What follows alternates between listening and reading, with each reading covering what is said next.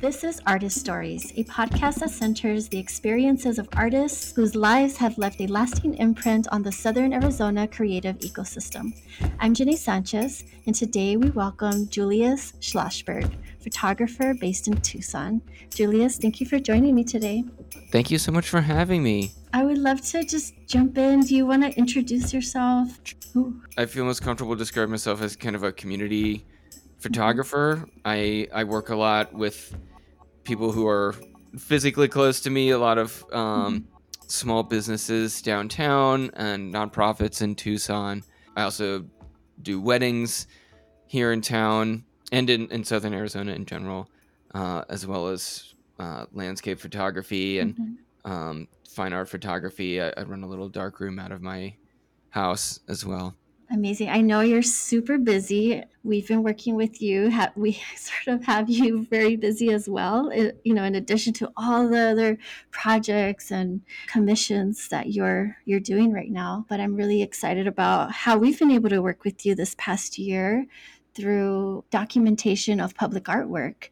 And I'm excited to share with the community that we've launched our, our new website and one amazing aspect of the new website is the new photography pieces that Julius has documented throughout the year. And we said that there's 12. We're at 12 right now, Julius. I 12. think we're 12, yeah. What was it like uh, photographing public art? Was this your first experience? Yeah, it it it's been an absolute joy, and it was my first experience photographing public artwork. Um, I've been working for Tucson Museum of Art for years now, documenting their gallery installations and the architecture there, as well as like events and people's interactions with the art.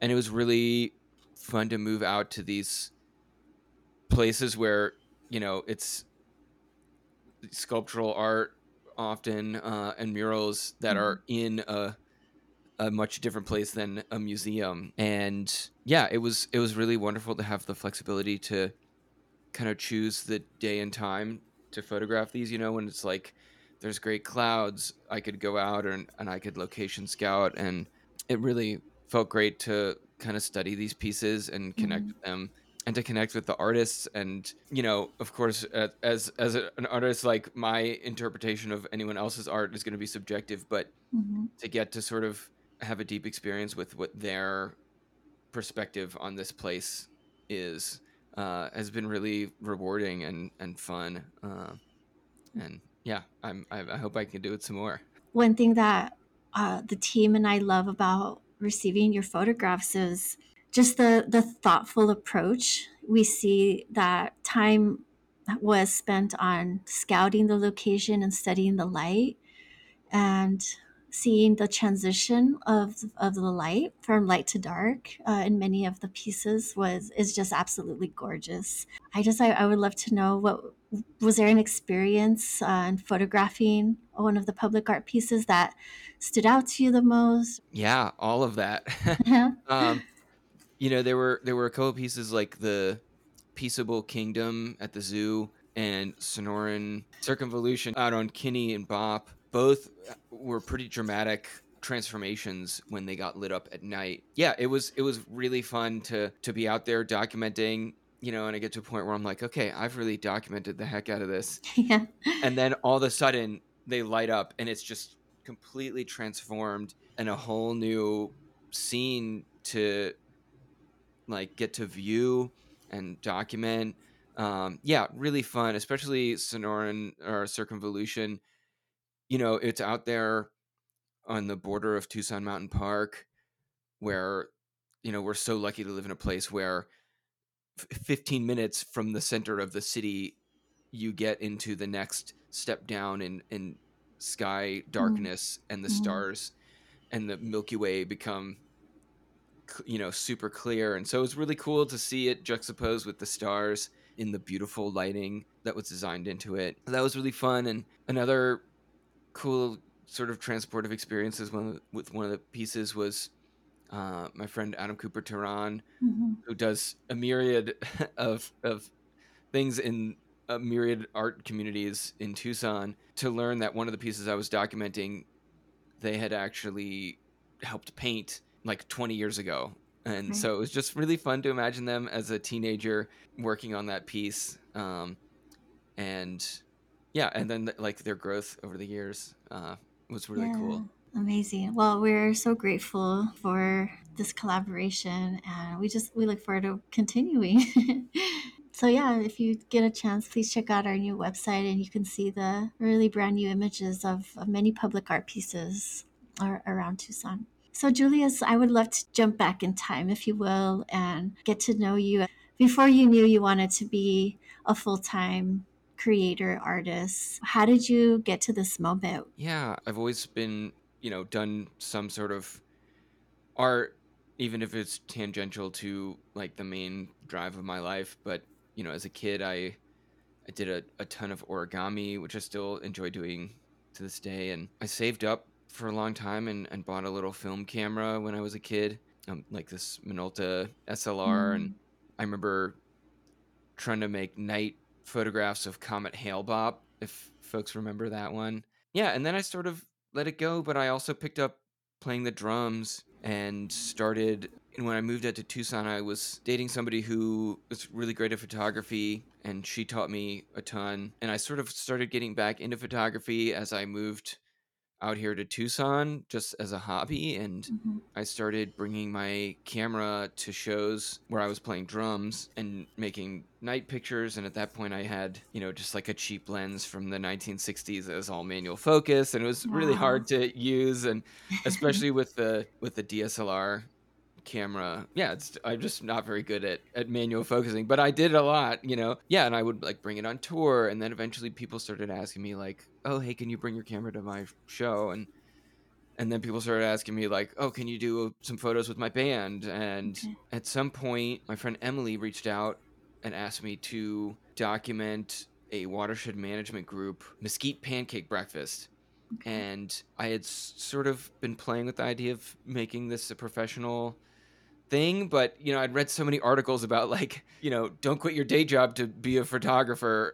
and Mhm. I, I had a lot of trepidation but i wasn't even charging money back then to take pictures and that was the first time where it's like could i get paid for this and i think that that mesquite pancake breakfast with watershed management group like Mhm. six years ago or seven years ago was the first time somebody paid me to come out and uh, make pictures at their event and shortly after that i quit my job and and and somehow everything kind of worked out and i've i've that's where i've been ever since and it's been such a joy to get to explore photography in this town where there's like yeah so many wonderful people so many th- beautiful things happening to get to make pictures of that yeah i i feel very lucky and grateful Mm, That's incredible. Uh, I mean, you do so much, Julius. I, you know, you have your fine art practice, and you know, then there's this, like, I think you described it as a gradient. Your commercial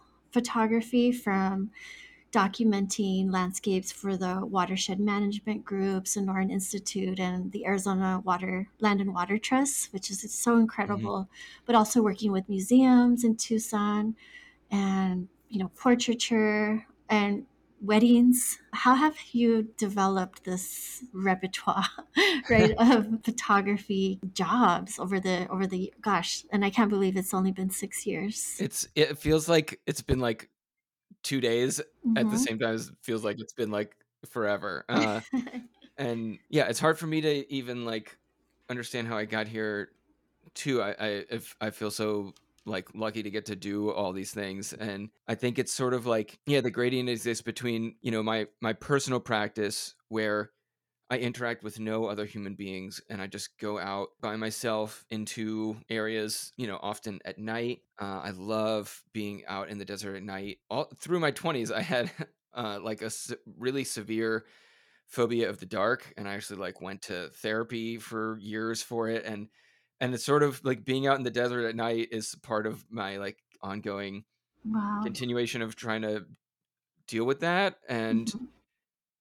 I, there's something about the desert at night that is just indescribably sublime and Mhm. beautiful and it's transportive it feels like you're it feels like you're in like an underwater wonderland yeah those are like deeply personal experiences and then on the other end of that are these experiences like a like a wedding that is all about connection with other human beings. You know, and of course, also their juxtaposition and relationship with the place in which the wedding is happening. And I feel like as photographers, you know, we're often tasked with, you know, expressing something that in, in a method that's not, I don't want to say like inauthentic, but, you know, like if I'm working with the business college, the Eller Business School, like, which I absolutely love uh, working with them.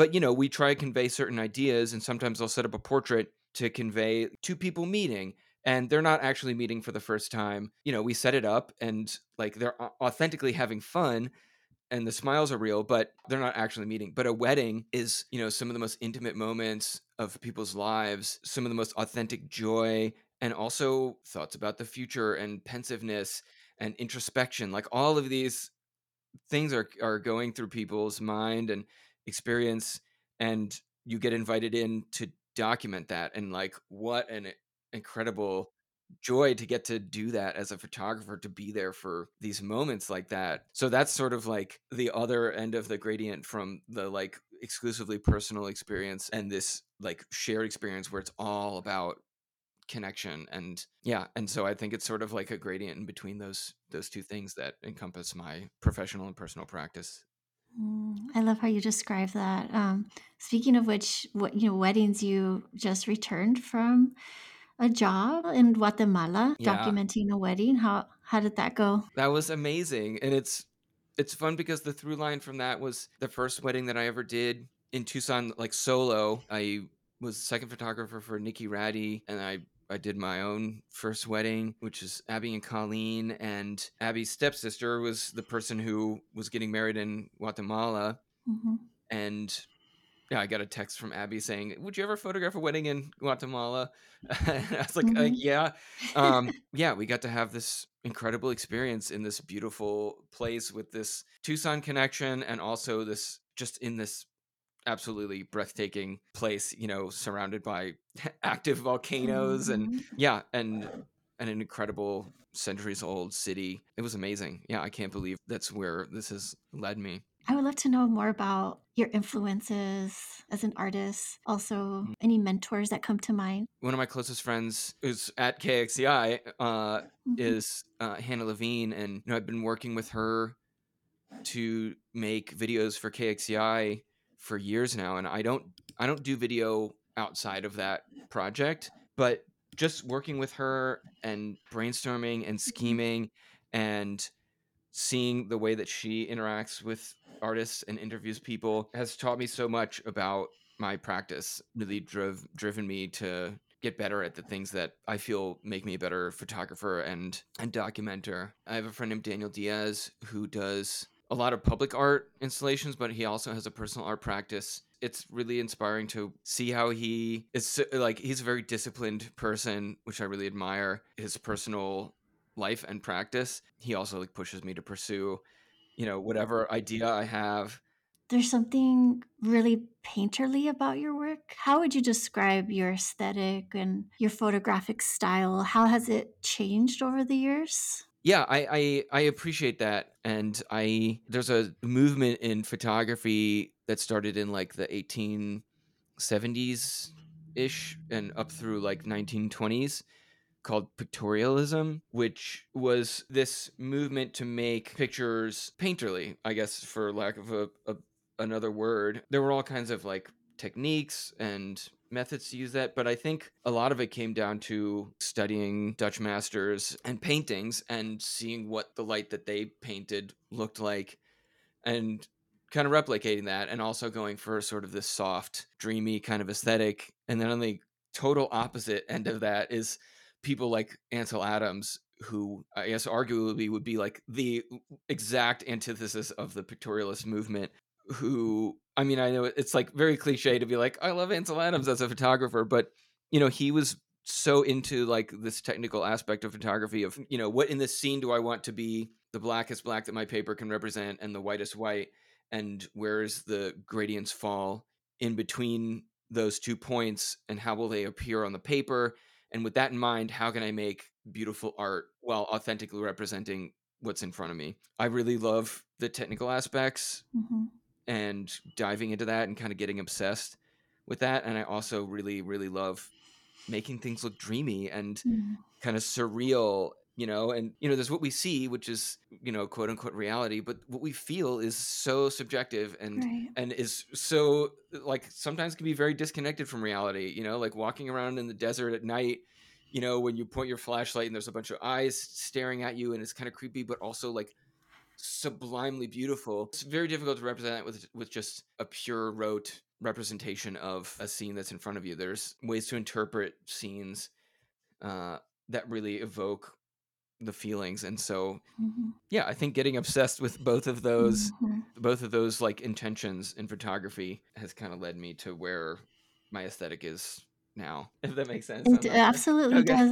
does. I mean, I think that's what keeps us like coming back for more, right? Because mm-hmm. there is this magical essence that you bring to a, a doc, of documentation, right? We're like, okay, we we need to see all angles. Then there's this subjective feeling that I think everybody has gets a different experience, um, and we get that from your your photography. I love your just your description of your intentions. I see it, I feel oh, it as well. well it's, it's an honor to get to to work on these projects with you Julius, uh, what advice do you have for up and coming artists, right, who are thinking about taking that leap of faith? uh, i'll be honest it's still scary uh and i think uh if it's not scary i don't know. I i think it would be weird for it to not be scary uh to make that that leap but also that trepidation you know and and it, thing i feel like things in life that are worthwhile doing are very often dis- discomforting and scary. And yeah so it was really scary but i think you know i have a tendency to get totally obsessed with things that interest me and i think that's a trait that i see shared among a lot of artists. Mhm, yeah i think like getting obsessed and and following your obsessions and letting them take you where they take you is really important especially when you're first starting out in an art practice or you know some sort of creative profession like i do a lot of architecture these days and i don't think that's something that i saw myself doing a lot of uh, when i first started but just exploring different different things you know it started with just going out and walking around downtown tucson and making pictures often at night you know just carrying a tripod and a camera around and just wandering and letting myself get obsessed with with things. And same with you know i do a lot of work with film and these old printing processes from the 1800s and getting obsessed with that mhm, sort of leads you back to like you know like it's it's great for like portraiture and so that sort of leads you to like okay if i'm doing these processes from the 1800s like what was the lighting like mm, in portraiture from the 1800s and then that leads you back to you know like the dutch masters of course and um you know there, there's all these little avenues that you can follow and i think it's important to follow them you know? I think when you're starting out in, in photography at least you know that's what i can speak to is you know you could be like i'm going to be a, a portrait photographer and just do portraiture. And maybe you like start doing portraiture and that's like you're like amazing at it and that's like it and you're you're set. But there's so many aspects of photography like there's the landscape there's architecture, you know, which architecture has a 3000 year history built up around it uh, and vocabulary that mhm, that is there for the exploration of anybody you know and same with portraiture you know there's maternity there's babies there's Right. bar mitzvahs you know like all mhm, these things that you can explore and i think it's important to to do that and to like let yourself wander especially at the beginning i'm only just now sort of starting to to pare down a little bit and really kind of focus on fewer and fewer things. You know, I stopped doing video. Every now and then I would do a maternity session and I'm like, you know what? I'm actually not a maternity photographer. I love doing it, mhm. but there are people who are way better at it than I am and but it's taken me 6 years to realize that I'm not I'm not going to be a maternity photographer and that's totally okay. Yeah, like Yeah. you don't have to do everything, right? You Yeah, could. you don't have to do everything, but you shouldn't stop yourself from trying anything and Mhm, everything. I love Yeah. that. To add to that, uh, another important thing is like I work with a lot of people in town, um, and I have a pretty varied like group of people that I work with, And I think one thing that I found that's really helpful is to just like be as helpful as you possibly can with whatever project you're working on. You know, like being easy to work with and Mhm. being communicative. And photography is one aspect of whatever project it is that you're working on. You know, like if if I'm working on a project like with the Arts Foundation, you know, like the photography is like a small detail in the broader scheme of public art. As as a photographer or as an artist like if you can try and figure out how you fit in and like how the photographs can be the most useful to whoever you're working with i think that's really an important aspect of it and and is really helpful in just building connection in your in your community and just you know finding a place within your community Absolutely. I, I love that advice. I want to, I've been wanting to ask you this as well. I know you're so deeply embedded in the community in many different aspects, like in activism, the art world, like, you know, commercial. If you didn't pick up a camera in the first place, what do you think you'd be doing right now? when i quit my job that job was i was a computer systems admin and uh, systems architect the aspect of that that I really enjoyed was being creative. You know, I taught myself, I don't know, half a dozen programming languages over the years. I was I had that career for a decade. Wow. I really enjoyed modifying open source programs and building robots. I built a little robot to feed my cat uh, at one point with like its own website where you could make an account and you could feed my cat from anywhere in the world. It's like interactive artwork. That's like, that's like social practice. yeah and so I, I i would think that um i'd probably be hopefully doing something creative by the end of my it career i was at a company that had gotten bought out by a holdings corporation which had then got bought out by like a giant multinational corporation with with after i left they got bought out by a multinational corporation where the like wikipedia like controversies section on them was bigger than most wikipedia articles and so i for sure would not have been there and it got a little claustrophobic Wow. creatively at that position by the end um so i'm not sure what i'd be doing but probably something with creative programming i would i would think. Hmm hmm Oh man, I did not know that about you. I, that's so incredibly interesting. What are you working on right now? Is there a project in the horizon or in the works you would like to tell us about? Sure. I'm working on. I haven't really talked about this with with too many people. For the past uh, couple years, I've been amassing a collection of scattered notes and thousands of photographs, all of which are in total disarray, but it, with the intention of compiling a trail guide to my favorite trails in Tucson Mhm. Mountain Park. Um, which is one of my favorite places on the whole planet. I think the David Yetman Trail is Oh, just such a gem. Uh, I I always return to it. It's always stunningly beautiful, and yeah, so that's something that I've been slowly working on. That I will continue to slowly work on. I'm I'm trying to figure out how to make space in my life to maybe set aside some time to really put some focused energy into that project, and then a number of smaller like technical projects like I do these these 1800s era historic printing processes where I make my own photographic paper. And the key to that is that I I can either scan my negatives or I can take a digital picture and print out a negative with with ink on a, a sheet of plastic and make a new negative from a digital file but I would love to be able to take a small negative and make it into a big negative without using a computer and that turns out to be a really difficult process without a lot of the materials that they stopped making in the 1990s. And so, yeah, I've sort of been developing some technical processes to make big negatives so I can make really giant cyanotypes and mm. salted paper prints, which is, yeah, another ongoing, very slow mm-hmm. process. that's so incredibly interesting. I love, you know, learning about your IT background and then how you are developing like new processes and investigating ways to employ early photographic processes in a time period where the technology isn't produced anymore.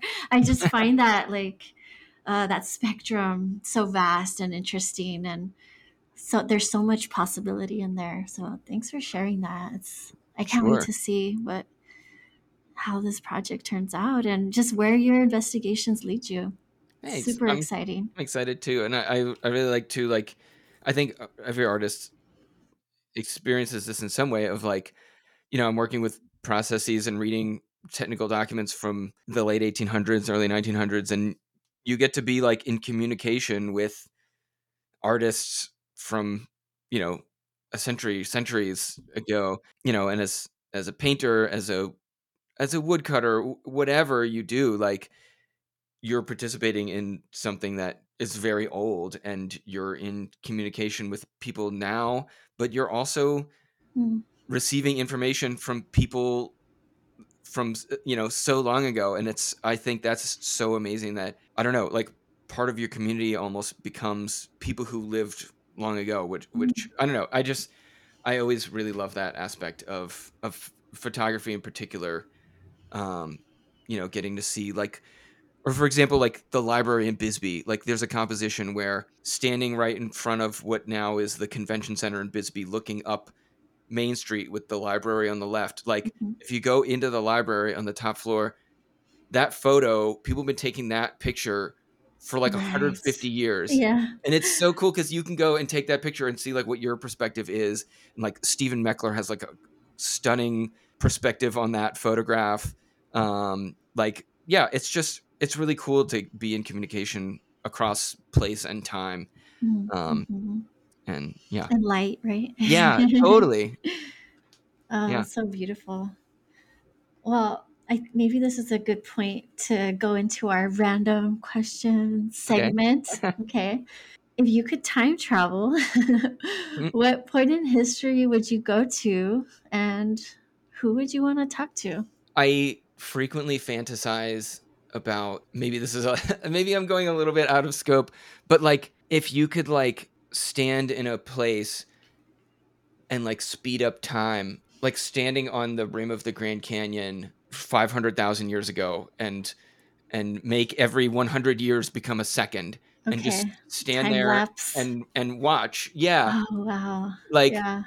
I think Oh that my would be I don't know. I I when I'm in a place like that, that's what I think about, you know, or like the you know, the Tu- Tucson, like what we think of as the Tucson Valley is not the bottom of this valley.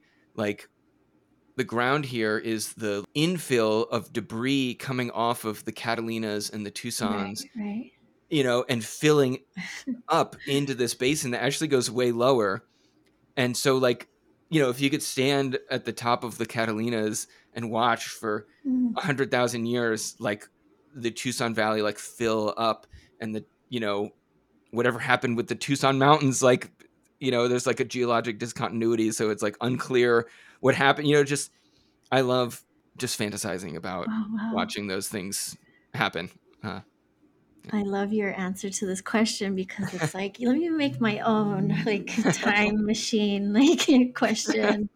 Thinking about your experience with computer coding and, and then with photography, of course, I, I feels like that's a a project, a digital photography project, installation, programming, oh uh, AI, I don't know, super technology thing that was just conceptualized. So I'm just I just putting it out there. heck yeah. I, I just have that visual now of the Grand Canyon like forming over all those years. Okay, we'll go to the next one. If you could have a superpower, what would it be? Mm, I yeah, I'll go back into cliche land and say that flying would be Yeah. would be a pretty pretty wonderful superpower if if I'm gonna be yeah just purely for the joy of having a superpower. And then taking your camera with you. right? yeah, yeah, that would be great. Yeah, uh, I I I only just got my drone license, but I Oh wow. can't stand the sound of those things, and I can't stand using it. Mhm. Uh, and I much prefer to uh, to walk to wherever I need to make a picture. Mhm, mhm. But if I could fly, that would be great too. Right, right. Human drone. All right. The next question is what brand of camera are you using? Ah, Um, I really like the uh, Fujifilm cameras. Okay. I've been using them since I started my career. I don't. I'm very much of the opinion that like every camera brand right now is incredible. Like Mhm, mhm. Canon, Sony, Right. Olympus, uh, Nikon, like they're all amazing. Like it's really hard to go wrong. I like Fuji because they have dials for the shutter speed and the ISO and the aperture. Mhm. You know, ring is still on the lenses, and so especially if I'm at like a wedding or something, going from like inside to outside really quick, I can make really quick and accurate Mhm. swings in my exposure in the exact ways that I need to without fumbling and like holding this button down and turning a, a dial or something. They're also very budget friendly, which I Mhm. really appreciate as a working professional. Like, and yeah, and you can get phenomenal lenses for very little money.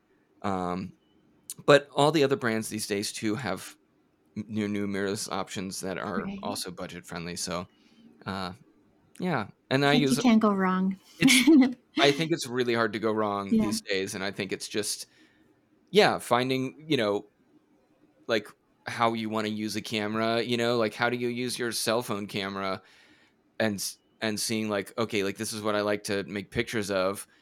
Like if you like taking portraits, then maybe get a camera that that isn't that great for landscapes, but that has like Mhm. amazing autofocus. You know, Mhm. and and just get a portrait like you don't need a zoom lens to make pictures like just get a portrait lens you Right. know Yeah, and and yeah. explore and then it turns out like a portrait lens is also great great landscape lens Mhm. uh you know like Mhm. these like telephoto lenses but also cell phones are incredible cameras too you know like Yeah. yeah i'm i'm a big fan of the old adage of like the best camera that you could possibly have is the one that you have with you right now Mhm. um Mhm. wherever you are and so Okay, last question. Uh, if you could just like transport, teleport to a landscape mm, anywhere in the world right now, where would you go? there is a mountain range in China. I think the, one of the mountains is uh, Huangshan. I forget the name of the oh the Yellow Mountains. Yeah. So if if you Google the Yellow Mountains, you know the, like the movie Avatar. I think was it the movie Avatar? I think so. Was like in this landscape where it's like these totally jagged gigantic mountains that just like rise up into the clouds and uh yeah they it just they look like totally fantastical totally surreal yeah just really breathtaking and i've always wanted to go hike up there you can like you can hike up and there's like tents that you can rent and I'm looking at them now. I had to Google them. yeah Wow.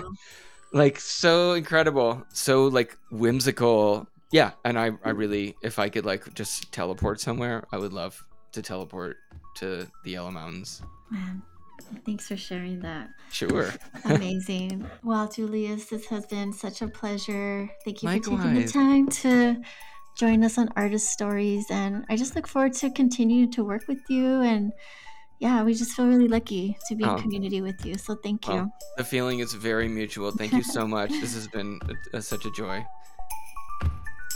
This has been Artist Stories featuring the stories of artists and arts organizations in our region. To listen to more podcasts, visit kxci.org. Artist Stories is a project of the Arts Foundation for Tucson and Southern Arizona, which is partially funded by the City of Tucson and Pima County. Music for this podcast was created by Jonathan Rodriguez.